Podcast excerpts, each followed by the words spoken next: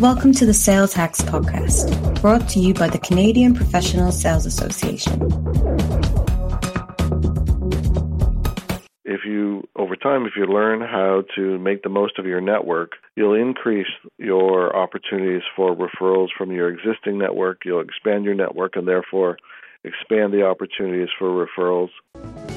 For sales professionals, team leaders, and organizations across the country, the Canadian Professional Sales Association is your partner in building knowledge and skills to improve sales performance. The CPSA is the advocate for excellence in sales. We invest resources in programming, curriculum development, and professional designations to help individuals and companies become more successful through effective sales. We connect employers and employees, business with academia, and the private sector with government to advance the sales profession and improve Canadian competitiveness. Learn more at cpsa.com. And remember to subscribe to the CPSA podcast through iTunes, Google Play, and more. Andrew Jenkins, welcome to the Sales Hack Show. Thanks for having me. Great to be here. Okay, uh, we are talking about LinkedIn and strategies to make LinkedIn work for your company. So, mm-hmm. firstly, a pretty big question for you, Andrew. Why does LinkedIn matter? Well, there's a joke that says if you're not on LinkedIn, you don't exist. And I think there's an element of truth to that. Uh, I know in Canada, over 50% of the white collar professionals are on LinkedIn. You know, that percentage continues to grow. Uh, more and more people are going to LinkedIn to check out a prospect or or uh, an individual that they're you know either about to meet, um, just had a conversation with, you know, by phone or, or you know, met at a conference or, or what have you. Um, and especially because it's uh, now um, well entrenched on mobile. Um, you know, you're at a conference, you're uh, listening to a speaker, you can be looking them up on LinkedIn. Uh, you're on your way to a meeting, and you can do a bit of you know, a few seconds of prep uh, beyond your regular prep, just to you know, what was that? Uh, where did they work before? Who do they? Who do we know mutually? all of which will inform the conversation you're going to have with them. The other thing that I'll, I'll say is that one of the reasons it, it, it matters or it's so important, I mean, every salesperson wants referrals. Uh, and if you, over time, if you learn how to make the most of your network, you'll increase your opportunities for referrals from your existing network. You'll expand your network and therefore expand the opportunities for referrals.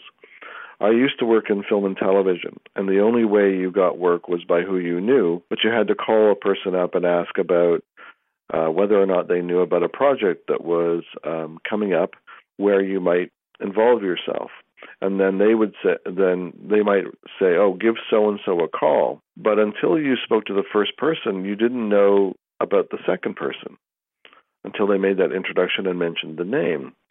Well, LinkedIn makes someone's network transparent to you. So now I don't even have to call you to know who you know. I can actually reach out to you via LinkedIn or uh, send you an email or call you, but but then the difference is when I speak with you, I say, according to LinkedIn, you know so and so. And now I can ask for the referral in a much more productive way uh, and depending on the the strength of their relationship, um, I'll get a warm referral. And you know, I'm the one that drove that, rather than someone passively thinking of me uh, and sending a referral my way. You still want those, um, but this is you know puts you more in the driver's seat. What are the measurable KPIs, key performance indicators, that salespeople should know when embarking on a LinkedIn leads lead generation strategy? Uh, one of the nice things about LinkedIn is that it actually gives you a KPI tool uh, in the social selling index, uh, which, if you're a salesperson just starting to really uh, double down on your use of LinkedIn, then you'll want to get your social selling index score which measures uh, how well you establish your professional brand, how well you find the right people, how well you engage with insights, and how well you build relationships. Uh, find out your score as of you know a point in time, and then track it over time to see how well you're deriving value from LinkedIn. And it's like uh, the the accelerator of your car. You take your foot off the gas, your your score will drop. Keep your foot on the gas, and, and you'll continue to build and increase your score. Making connections, adding to your prospect list, and ideally closing sales. What are the benefits of paying for a LinkedIn Sales Navigator account? Especially in the case of Sales Navigator, you're able to uh, be more productive and organize uh, your um, activities. As well, you can organize accounts for a company and then leads within that for the individual people as you might be mapping into one account. So you might have several contacts uh, in one account. Um, it get, sends you notifications when prospects are, are, are active. Uh, it's more productive in terms of the of the filters uh, that you can for being more granular in your research and targeting. Uh, so, in, in, broad terms, uh, it's worth paying because it makes you more productive uh, and enables you to derive more value. Uh, and you know, for an individual, you're looking at approximately twelve hundred dollars a year uh, if you're paying on a monthly basis. Um, I, I don't want it to sound snarky, but if you can't get twelve hundred dollars worth of value out of LinkedIn, um, you might not be using it uh, in an optimal way. How can a salesperson use LinkedIn as part of a wider sales strategy? So, for example, using it to support follow-ups, um, following following an event where perhaps they've met, or uh, you used an example earlier, doing a bit of homework prior to a, a meeting to find out one's right. connections. Well, if I met someone at a conference but we didn't connect right away, well, then I have an excuse to send them a note and saying, It was great meeting you at conference XYZ. I'd like to keep in touch with you. Uh, or maybe as a, you know, further to our conversation, here's some additional information about me, our product, our service. Um, maybe you wanted to say, well, you know, I'd welcome the opportunity to talk to you further about our product or service. Could we arrange a call? Um, because you already have the you're already known to them, etc. Um, so why not you know uh, while the iron is still hot, strike again. The other thing in terms of follow up is that if you do connect with them on LinkedIn, maybe you want to give them a bit of time, but in between the conference and when you speak to them next or follow up with them, you can be paying attention to how active they are on LinkedIn, what kind of content they're sharing. You can look at their profile, and learn more about them, so that when you engage them, it's a it's a more fruitful conversation. And also look at do you share any mutual connections that might um, get that you could talk to to get more insight about this person before you engage them again. That might help in your sales process. All of the all of those things would uh, uh, be great additions to your sales strategy. Tell me about the advertising options available through LinkedIn. So, for example, LinkedIn ads. Tell me a bit about the targeting, the benefits, and the investment that needs to go into that to, to make it a, a worthwhile return. Well, you can do sponsored content. You can do sponsored email. You can do uh, text ads um, and display. Um, each one of them, you know, you have to make a case for which ones are most suited for uh, for your business and what you're trying to accomplish. Um, I mean, recently I was getting some emails in my uh, inbox from Canada Post.